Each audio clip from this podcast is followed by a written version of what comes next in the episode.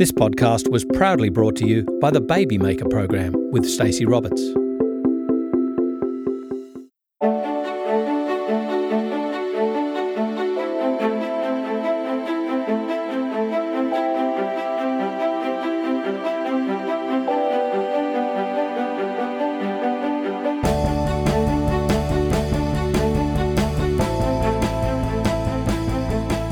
This is FX Medicine, and I'm Andrew Whitfield Cook.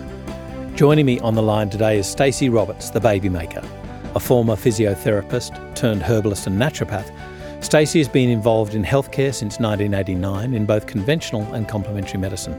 Stacey is an internationally recognised natural fertility and women's health expert who has assisted people in over 32 countries with improving their overall health and well-being by addressing not just their physical but also their physiological and psychological health with complementary products and services. Welcome back to FX Medicine, Stacey. How are you? I'm good. Thank you guys so much for having me back. It's always wonderful to talk to you. Ah, pleasure.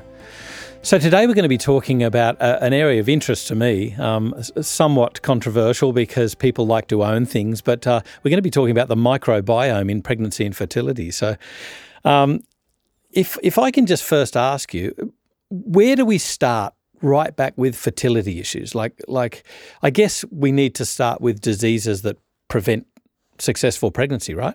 Well, you know, um, Andrew, when we talk about this stuff, I guess I want to preface it with the fact that, I mean, we have just started to, you know, it just started to tap into the very um, beginning of this research.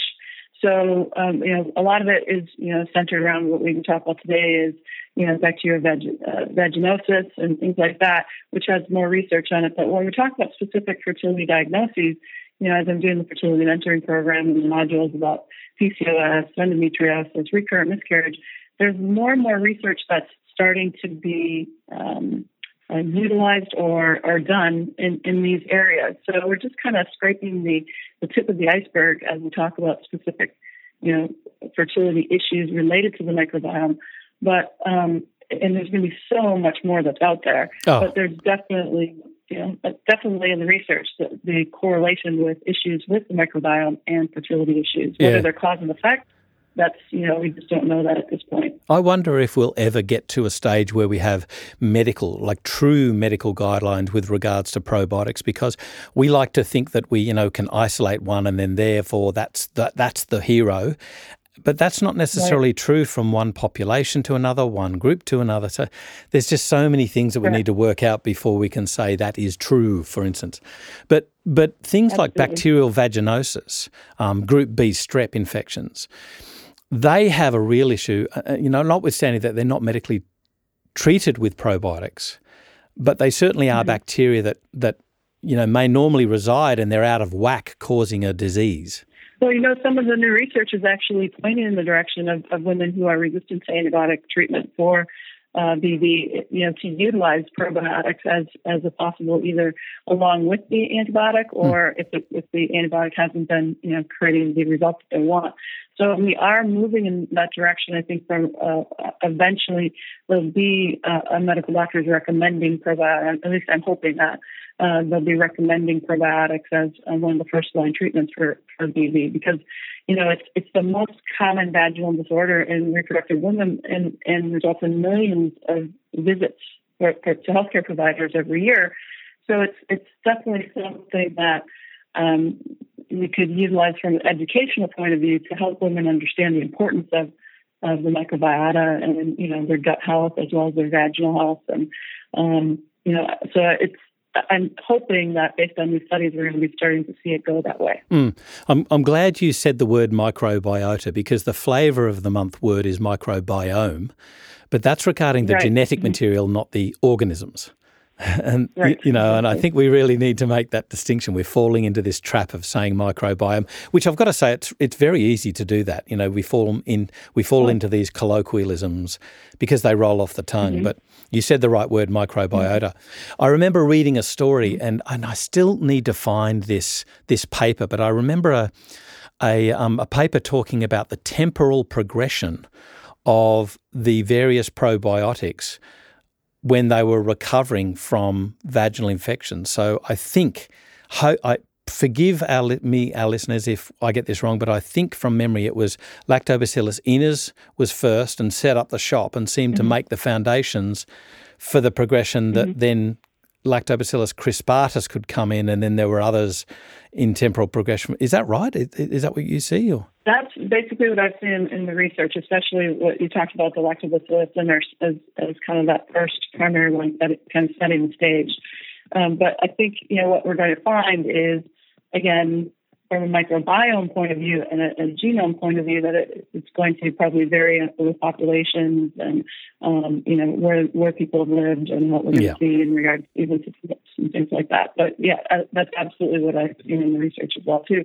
And there's a temporal shift with uh, pregnancy as well.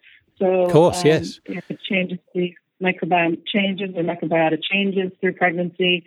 Um, as well uh, as in breastfeeding, becomes much more, uh, much less diverse.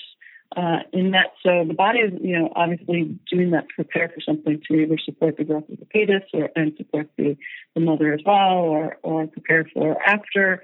You know, um, the body's pretty smart. So if it's doing that, it's doing it for a reason. So, with regards to the recovery from bacterial vaginosis after antibiotic therapy, which may well be appropriate, and certainly group B strep, which can have some devastating consequences if left uncontrolled. Is that really the, the place for probiotics to recover? Um, I think you know we've seen some benefits with probiotics along with the antibiotics as we're taking the antibiotics as well. Um, you know, off the subject of fertility, I just you know, had my son who went to um, the doctor because he had a persistent, what we thought was a sinus infection, ended up being a glandular fever, but we didn't know that at the time. And they prescribed an antibiotic only because I was absolutely totally desperate to do something about this, what seemed to be a sinus infection that wasn't clearing up. But the uh, physician also prescribed along with that the use of probiotics.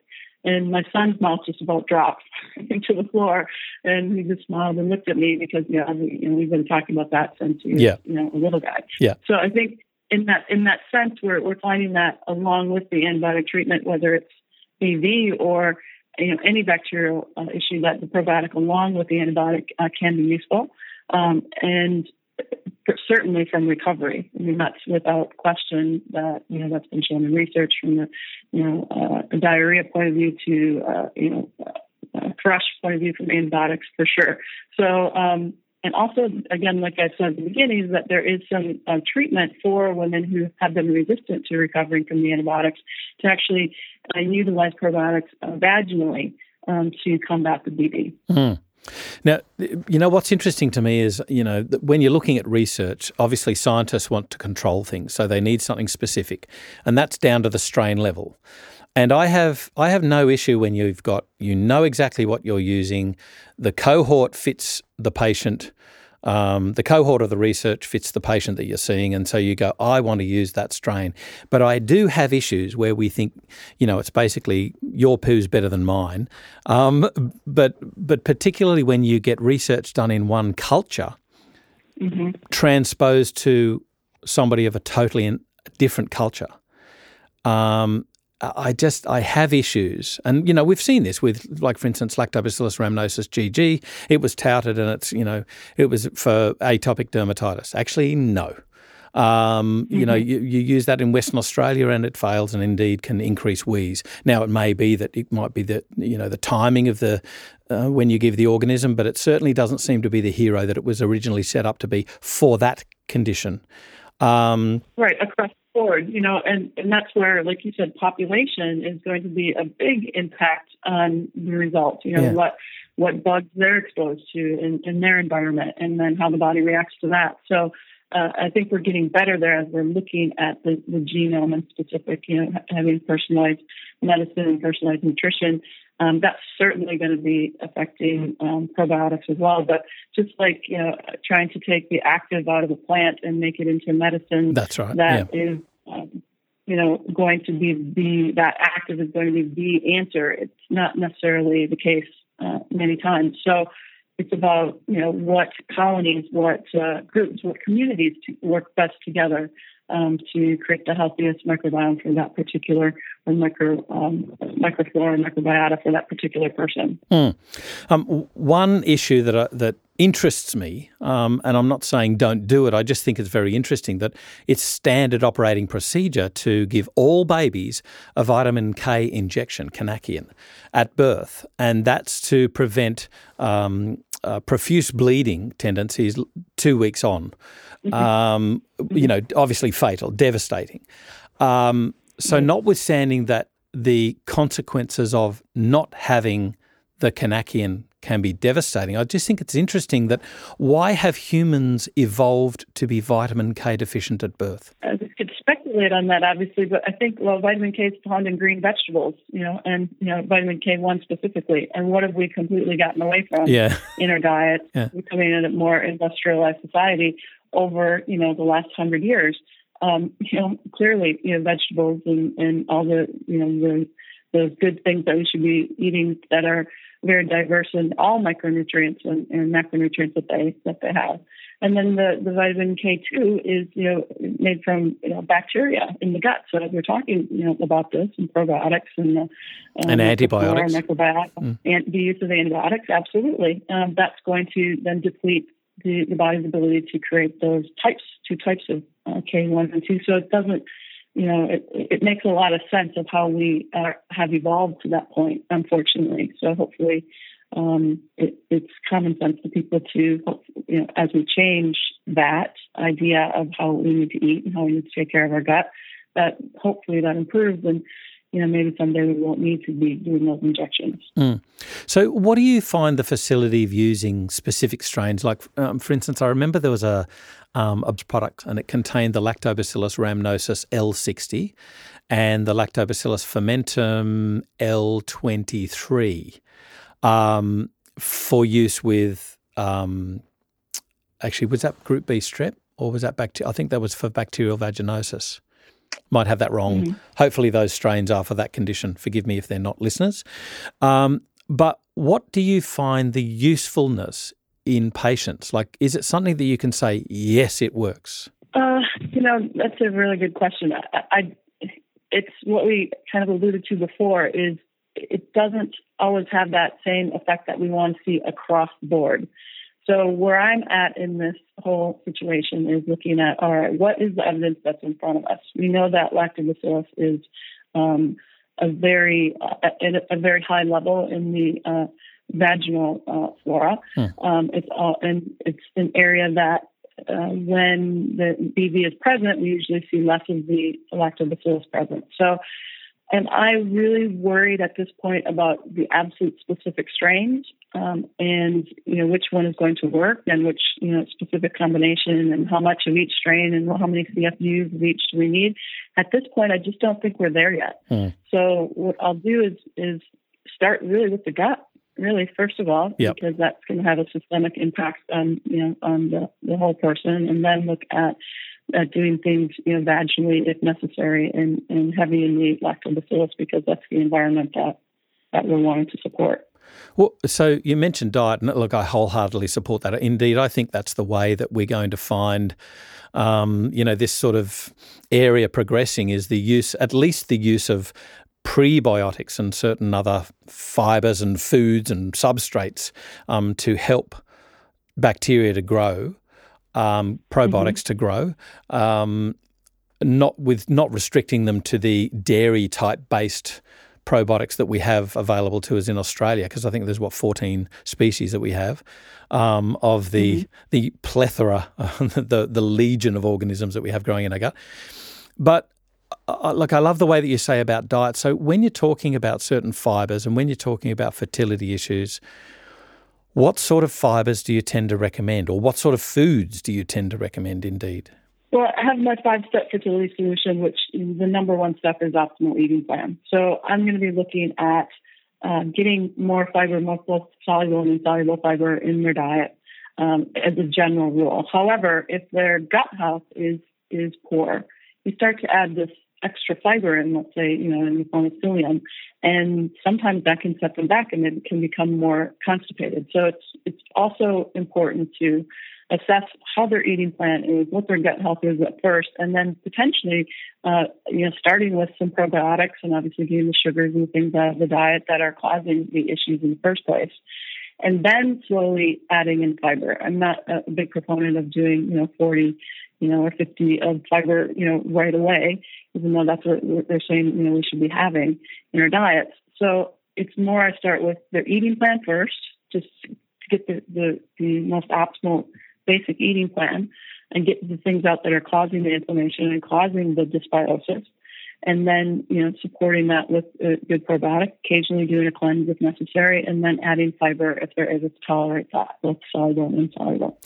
Stacey, forgive me. I just want to backtrack a little bit to bacterial vaginosis, BV. Would you mind taking our listeners through some of the associated morbidity and indeed mortality issues with regards to BV and later pregnancy?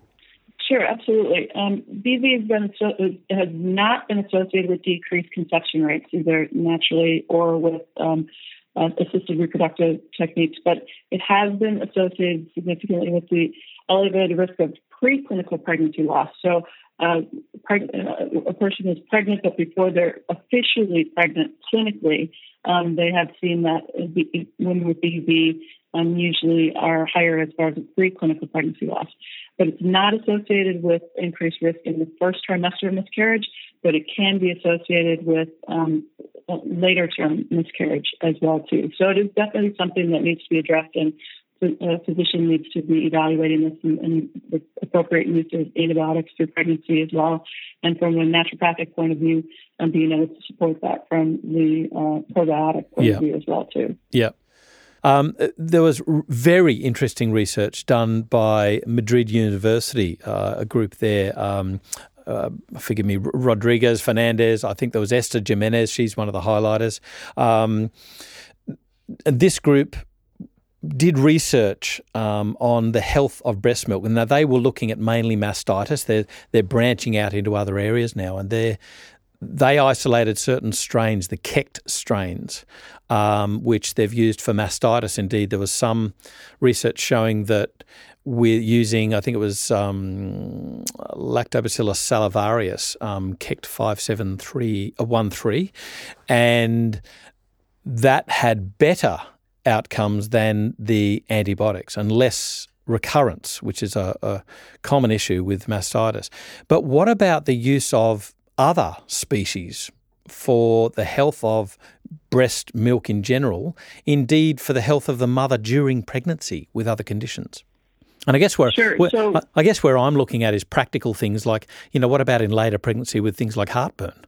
Absolutely. Um, probiotics certainly have helped with digestion. You know, we know that they, you know, I would say uh, all the listeners from a clinical standpoint is understanding that it you know, supports nutrient absorption. So anytime you're supporting nutrient absorption, you're going to support improved overall cellular health, but definitely been associated with decreasing uh, reflux and uh, those types of symptoms in pregnancy. But also, you know, probiotics can help reduce the risk of postpartum depression in, in some cases. So, you know, there's some been some preliminary research on that. Um, wow. You know, that the probiotics alter the neurotransmitters in the gut, which you know can boost the ability to deal and cope with anxiety and depression. So, you know, utilizing probiotics to hopefully, you know, either uh, decrease the risk or prevent postpartum depression is, you know, fantastic. And also, there's been research about women with taking probiotics that um, have a reduced risk of preeclampsia as well. So, wow. you know, it's just a, a, lot of really good information about out there about that. And is that be, is that bottom line because it's encouraging nutrient absorption? Um, um, potentially yeah. decreasing inflammation in the gut.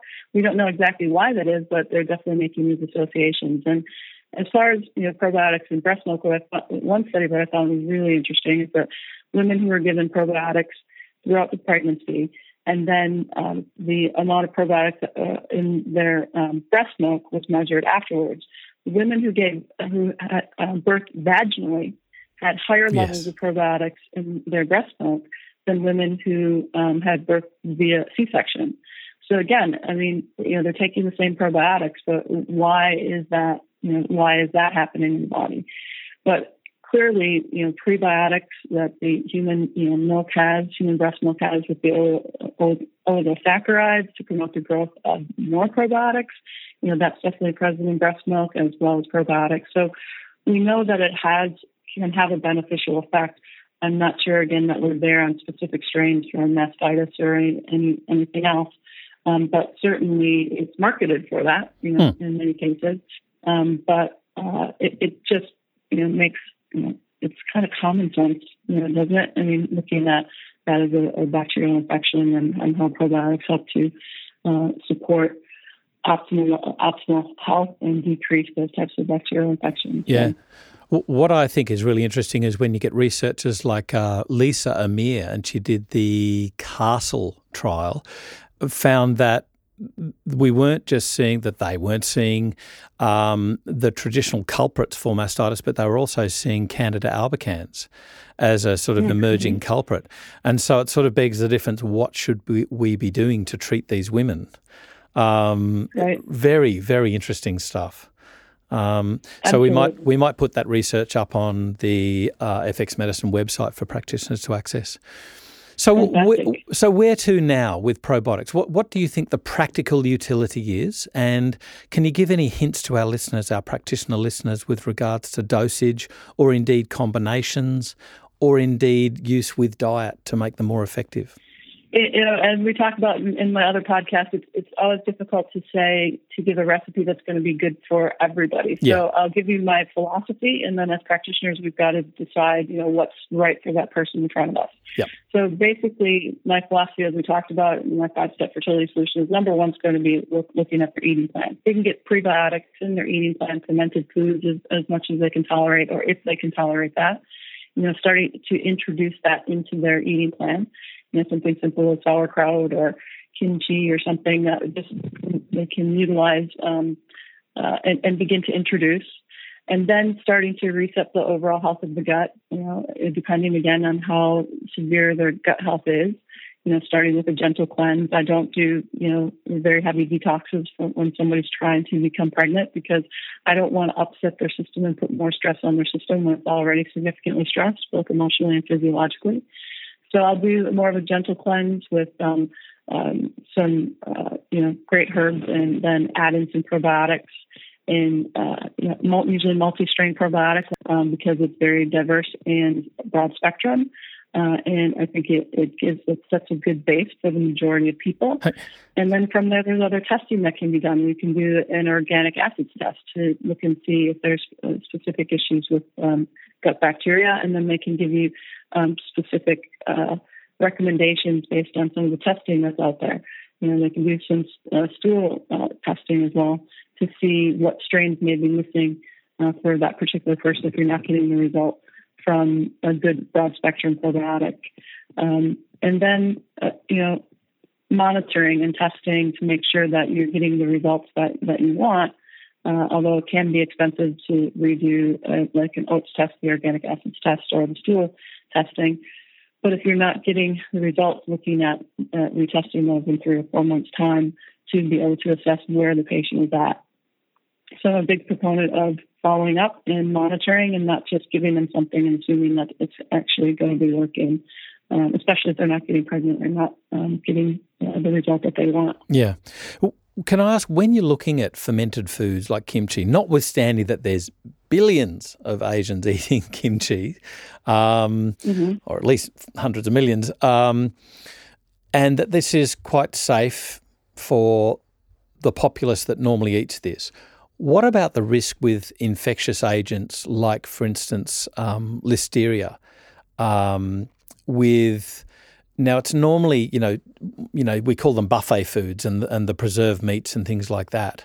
I really think it, it, it has to do with the source. So if you are are making them yourself, um, or you know know of a good uh, reputable source that you're purchasing them from from your health food shop or wherever you're getting them, I, I personally, clinically, and I can only speak in, in that realm, is that I haven't seen it be a problem. The problem that I do see is that some people's system just can't tolerate it because they just, you know, uh, uh, either aren't used to it, their gut health isn't to the point where they can tolerate, you know, um, even a little bit of probiotics, much less prebiotics yeah. as well. Yeah. So I haven't seen that side of things, Andrew, from, from a clinical point of view, for it to be a problem.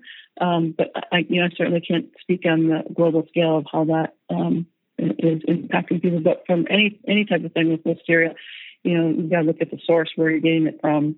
You know, has it been sitting there for a while? Is it, you know, um, is it something that, you know, looking at those buffets well, I try not to eat at buffets really because it's a little bit scary with the food sitting out that yeah, long. Yeah, Well, I've never heard it associated with fermented foods. I've heard it with things like, you know, things left out. And I think, right, you know, exactly. salmonella, for instance, is not, not listeria, but salmonella is associated highly with eggs.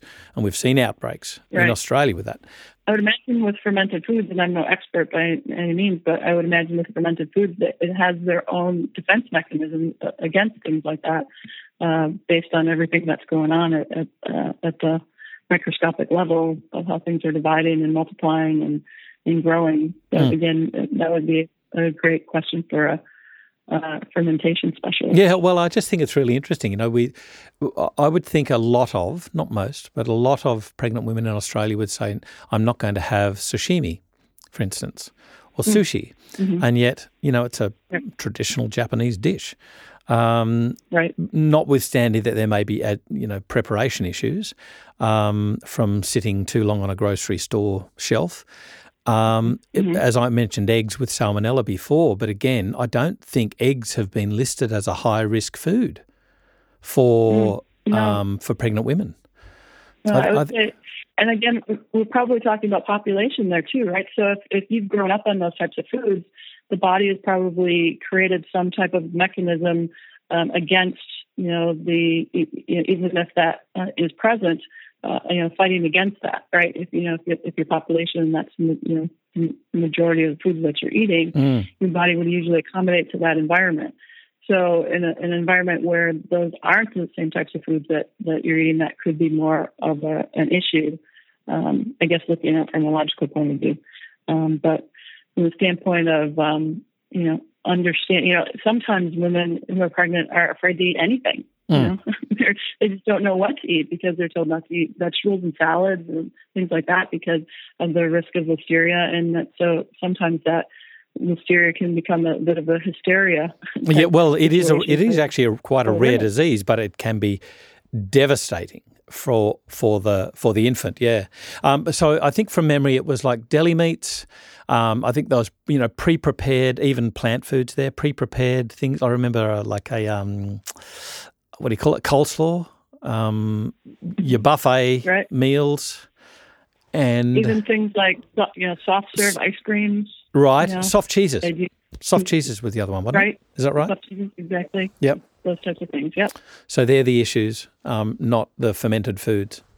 Correct. But, but again, that I've seen, um, and, and it, it just makes sense to me that if they eat healthily, um, and again know where the sources of the food that's coming from, and that it hasn't been sitting out in the back of some kitchen somewhere before they served it. Um, you know, it's just going to be less likely to cause an issue. Yeah. So I think practitioners, if they're going to be recommending uh, certain changes to dietary foods in, in pregnancy, they just need to be aware of the um, level of competence or knowledge of healthy eating of the patient.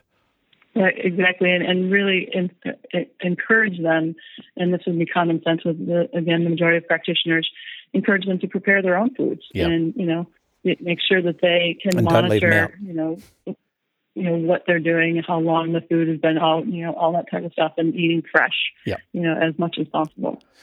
So, Stacey, just in wrapping up, and I, I, I, allude to a comment you made before about probiotics were used to uh, allay some of the side effects of antibiotic therapy, and so they were given with antibiotics. And my issue, I guess, with taking probiotics is they may be useful if you take enough. Certainly, some are going to get through, but they're very often killed. So you've got to get into this kill, replace, kill, replace scenario, which mm-hmm. the compliance is diabolical with patients.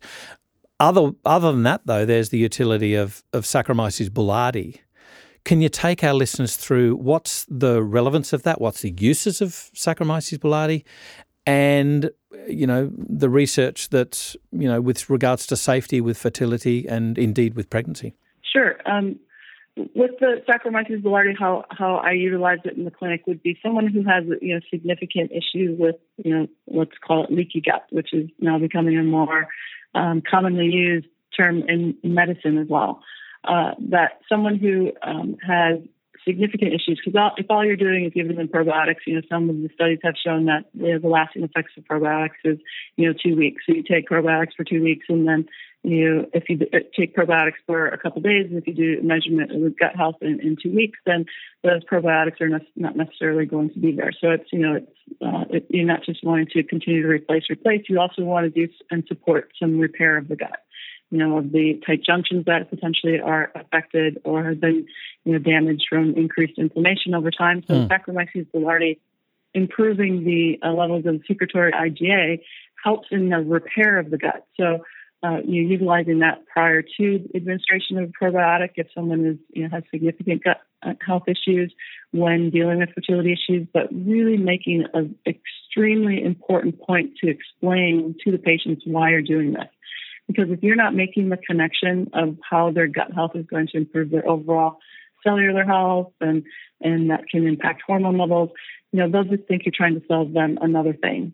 So really having to educate and make that connection between why the gut is important for their fertility uh, and then utilizing Saccharomyces boulardii and along with um, a good probiotic after you know, introducing that for a bit of time, then adding probiotic uh, and sometimes I'll even do a, a, cleanse prior to adding the um, SB into the scenario as well. And again, it really depends on the patient that's sitting in front of you, how involved they are, and what they tolerate. So I put patients on the SB, and they have not been been able to tolerate it at all. Um, and so we go backwards and go, or not necessarily backwards. We take a step back and mm. look and see what should we be doing now? Let's do a general clean out. Let's decrease inflammation, utilizing some um, herbals, um, and you know marshmallows, great. You know, uh, uh, kind of to uh, soothe the gut as well, mm. and then then reintroducing these things. But again, education, educating the patient is number one about how these things are associated and how that's going to improve their fertility. Because even though probiotics are very much out there in the public domain now and people understand or at least know what they are, uh, they, they, still don't understand the connection of how that's going to improve their fertility or yeah. overall health or whatever that's used for. Yeah, I remember looking at Saccharomyces boulardii and there was um, I couldn't find any direct research of Saccharomyces boulardii in pregnancy. There was a couple of studies that says, but it seems appears to be safe. There was one that said, look, we we just don't know, so you shouldn't take it. But I, I note that mm-hmm. there's been millions and millions of doses sold. Some, at least, of those mm-hmm. would have been taken by pregnant women, but I cannot find an adverse outcome from taking Saccharomyces right. boulardii and pregnancy during pregnancy.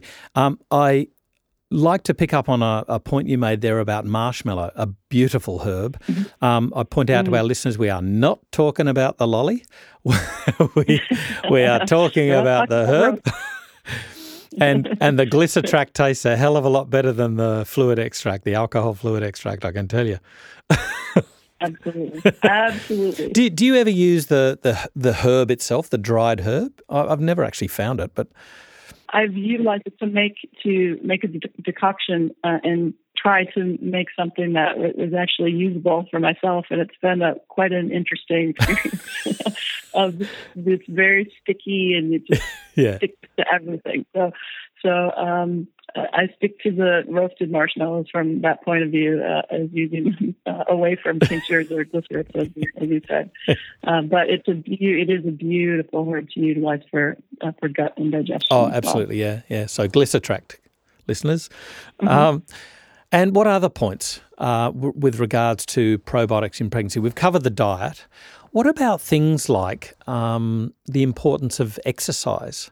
Uh, and you know, I've seen this with regards to I think it was exercise your bugs, or um, that that exercise can affect your microbiota in a positive way.